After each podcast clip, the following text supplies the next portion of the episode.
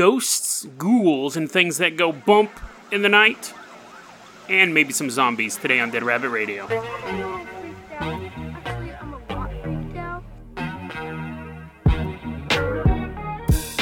Hey everyone, welcome back to another episode of Dead Rabbit Radio. I'm your host Jason Carpenter. I'm having a great day. I hope you're having a great day too. Happy Halloween. You can tell I didn't really plan this out super well because technically the Halloween episode should have come out yesterday because most people listen to it a day late, but this is my first Halloween. You can the show doesn't have the best planning if you haven't realized that. But we get you good stories, I think. I think sometimes they may come off a little the timing may be a little off, but you know, you get them. I hope you enjoy them. So, uh, some quick bits of news. Uh, just a reminder starting November, f- the week of November 5th, we're not going to have any shows. I'm going to take that week off. I'm going to doing it to partially to relax and partially to catch up on my research. The iceberg topics require the most research, so that's why I try to do just one a week. Secondly, starting season three, we are renaming the show to The Walking Dead Rabbit. It is just going to be a Walking Dead recap show because that's all that matters. I'm joking, obviously, but uh, man, you know, Sunday is Rick's last episode, and I know a lot of people still aren't into The Walking Dead. A lot of people have kind of given up on it, but I don't know, man. You know, I've been watching it for nine years now, and I've been on that journey with Rick. It's really the only television show I watch. I watch The Walking Dead every episode. I watch every episode of It's Always Sunny in Philadelphia, and I'll catch the occasional episode of The Simpsons, the new episodes of The Simpsons. That's it. Other than that, I'll watch movies. I don't watch any other television shows. So Simpsons, I'll kind of catch. I'll watch like three or four episodes in a row when I remember. But it's always Sunny in Philadelphia and The Walking Dead are the shows that I every week I watch them. I make time to watch them. I get my little whatever I'm doing, like going to eat dinner or sit back and drink a soda and watch those shows. So it sucks to know that Rick is leaving. I saw the trailer for the new for his last episode and it doesn't look good for him. And it looks cool because it actually looks like you're going back through his past memories as he's reliving them. It, it, looks it looks great. So hopefully he doesn't die and he comes back, you know, at the end of the show. But it doesn't really look like that's going to happen. So. Um, but I, but yeah, we're not going to be a recap show. But I do really enjoy watching The Walking Dead, and I think you guys would too. I'd give it another chance if you've stopped watching it. If you already watch it, then that's cool.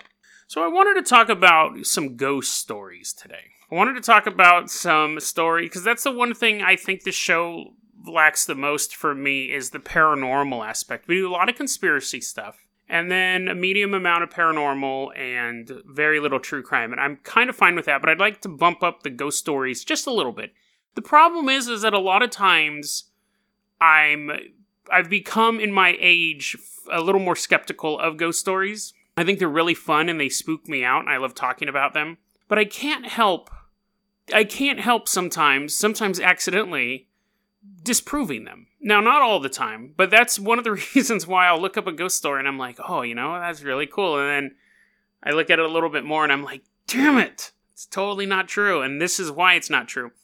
So, for this episode, I want to look at one of my favorite ghost stories that I'd heard over the years.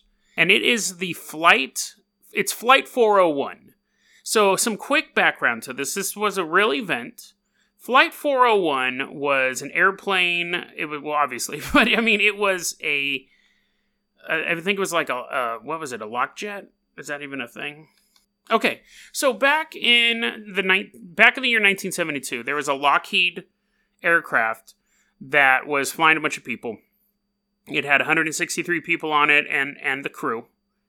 And they're flying and the they're going to land in Florida. Now, what happened was they went to switch on their landing gear, and there's this little light that's supposed to come on to say that the landing gear is locked and ready for use. And the light didn't come on. And it's nighttime, and the guys are like, hey, uh, you know, we can't really get a visual on whether or not this is down yet. And they're fiddling with it. And they call ahead to the air traffic control, and they said, hey, we're going to circle around a bit and try to figure out what's going on with their landing gear. And air traffic control goes, okay, hit 2,000 feet, circle around the Everglades.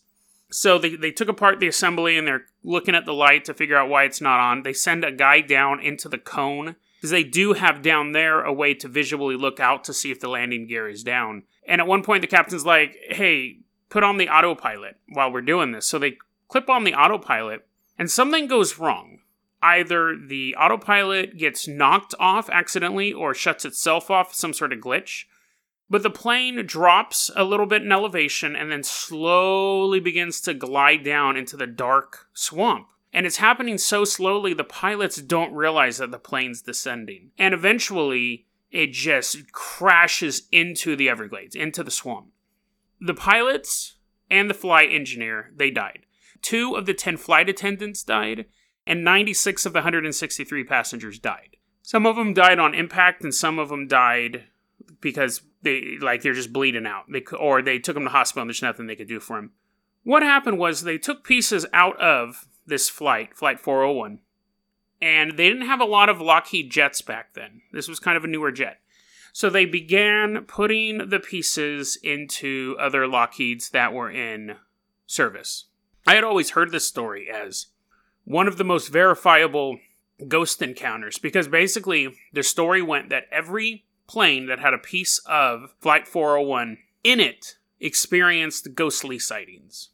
One of the most notable ones was there was a plane, I believe it was going to Mexico City, and this woman was this flight attendant. She wasn't just a woman, but she's a flight attendant. She notices something out of the corner of her eye, and she looks in the oven because she saw something there, and she saw the face of a man staring at her from inside the oven. And it totally freaked her out, but I don't know if the man said it while he was in the oven or then popped out of the oven, but anyways, it was the ghost of Don Repo, who was the one of the flight engineers on Flight 401.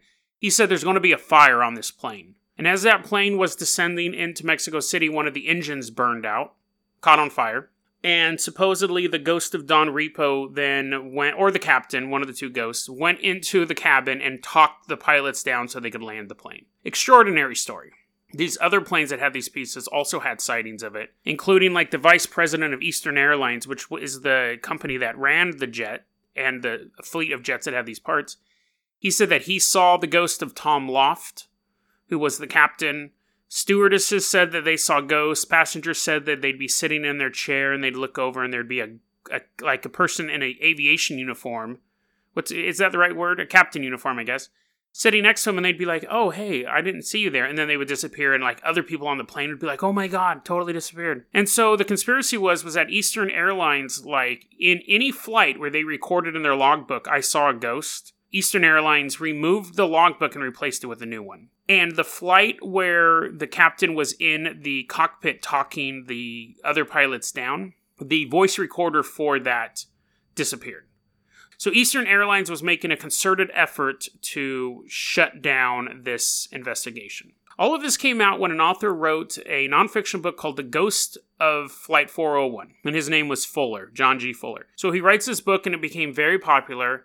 They made several movies about it, and it's been considered one of those cases that could have been the most like concrete way to prove the existence of ghosts, but Eastern Airlines, they took all the parts out of all the plane, like they cannibalized Flight 401 and put the parts in these other planes, and that's where the ghosts are showing up. Well, they took all the parts out and got rid of them because they were tired of the ghost stories. And so we were no longer able to verify this. Now, I remember reading about that story a long time ago, and honestly, I, I probably saw or at least heard of the movie as a child because it's an older movie. And it's kind of creepy because you're already on an airplane, you're already fairly trapped. And I was like, this would be a good, like, Halloween story. And so I started looking into it. I had a, a basic memory of it, and then I had to kind of like track it down and stuff like that. And there's been a lot of pushback on it in recent years that it's absolutely 100% fake. 100% fake. And the pushback is is that there was another author who wrote a book about the history of Eastern Airlines. And Eastern Airlines at the time they were so incensed the fact that this author was saying that there was a conspiracy to hush up ghosts that they were going to sue him. They were actually going to sue him for defamation because they said it's completely foolish to think that one we would care about ghosts at all and then two basically punish our employees for believing ghosts. The Eastern Airlines launched their own internal investigation and begin talking to people and everyone's like i never saw a ghost. The book in the book the ghost of flight 401 all the names are changed so you can't track down the initial people he talked to. But eastern airline talked to pilots and all that stuff and they're like no i never saw a ghost. I read the book too. I heard about it. It's totally nonsense. The wife of captain loft she tried suing fuller for uh, invasion of privacy and things like that and that case got dismissed not because it turns out the book was true, but because invasion of privacy really only works if the person's not a public figure, and you could argue that Tom Loft was a public figure, he was very well known, he was part of this accident. And so I'm reading all this stuff and I'm thinking, okay, well, maybe Eastern Airlines is just kind of covering, like, maybe they did cover it up and now they have to cover their tracks, so they covered it up. And so I'm doing this research, and I was already kind of lo- I was like, oh man, you know, I, this is a story that I always liked, and and there's some pretty pretty interesting pushback to it. But then I was reading another website, and it put the nail in the coffin. They said there there were no pieces salvaged from Flight 401, none. The plane on impact just got shredded and this website I was on, it was called Skeptoid, because I'll look at the the skeptical websites, they really pop up at the top of the searches a lot of times. But I was going to tell the story initially, and then once I found out that there was some controversy about it, I was like, well, let's see what the other site says. And they had an interesting point. They said, one, that's not common for items that suffer mass, like a plane that suffers massive damage, to, for anything to be salvageable out of it. And they said, secondly, least of all, an oven.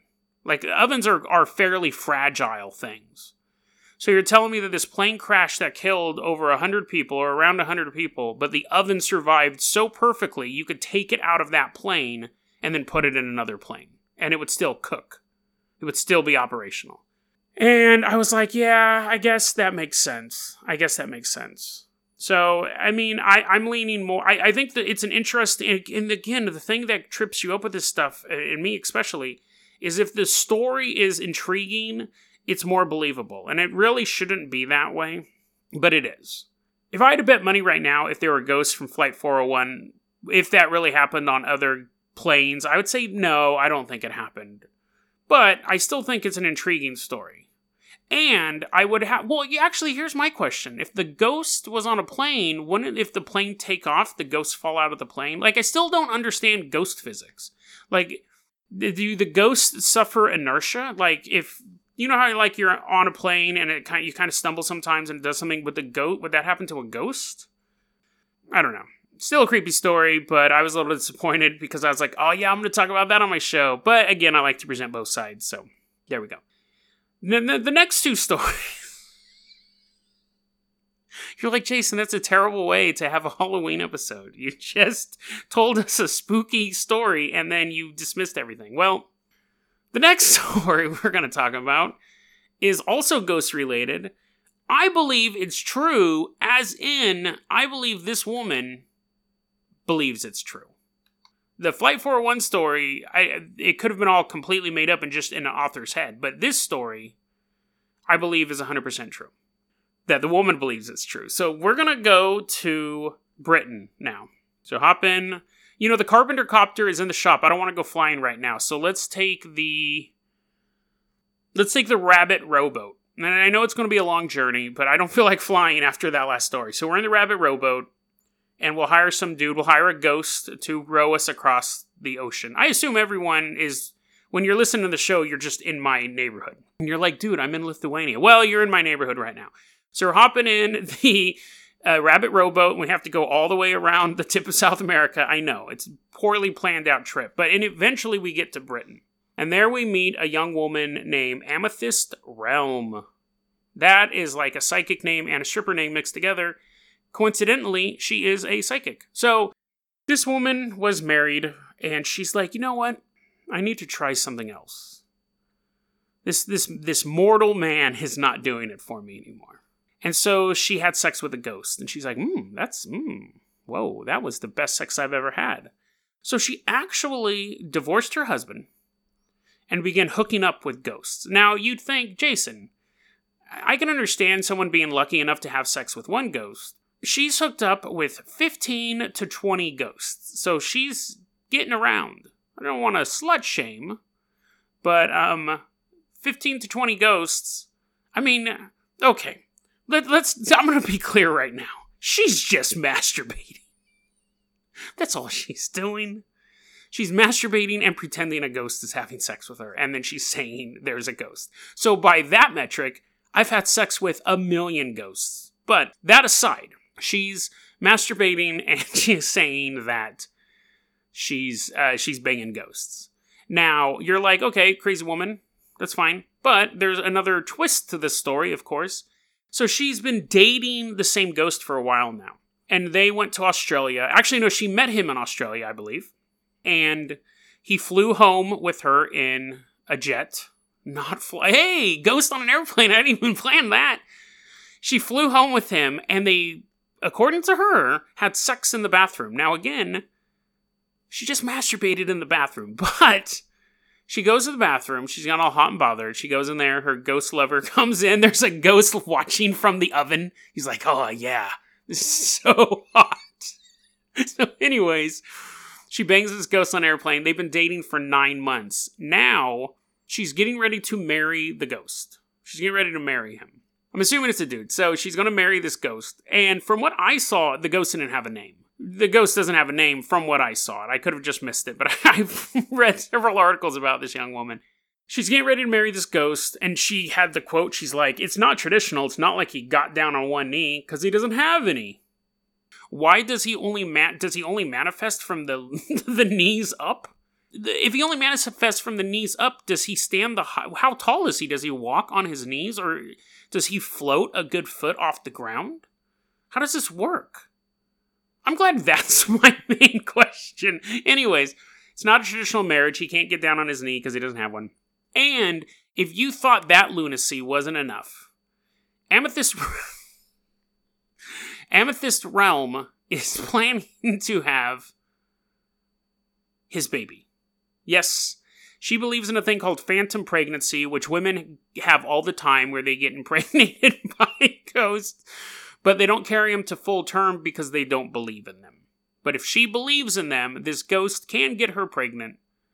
She can have a ghost baby. The power of imagination is a wonderful thing. And the power of sexual fantasies is great as well. Her friends and her family, they're like, oh, she's always been a little off, but we totally support her in anything she does. And, and that's fair. She's not hurting anybody.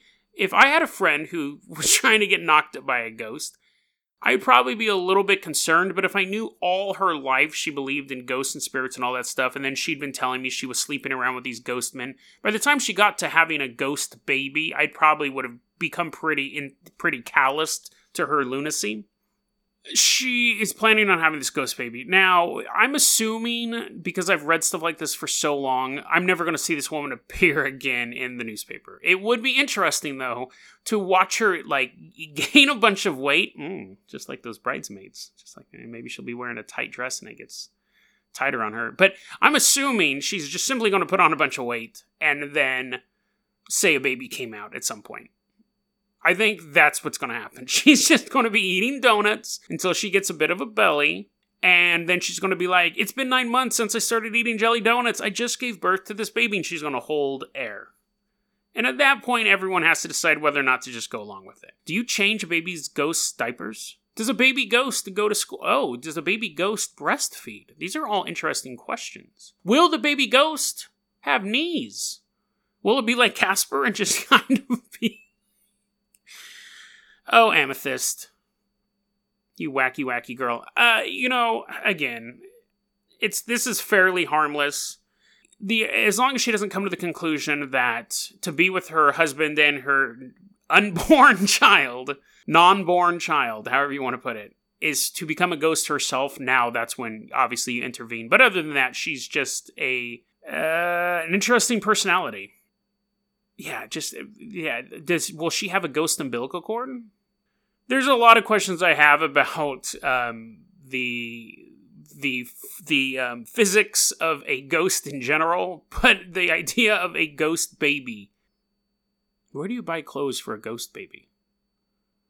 What type of toy? Dude, that'd be creepy. You like every doll you give it starts animating around. Okay, we're gonna go ahead and move on to the next story here because I'm just gonna be discussing ghost babies probably for the rest of the night with people who would rather talk about anything else.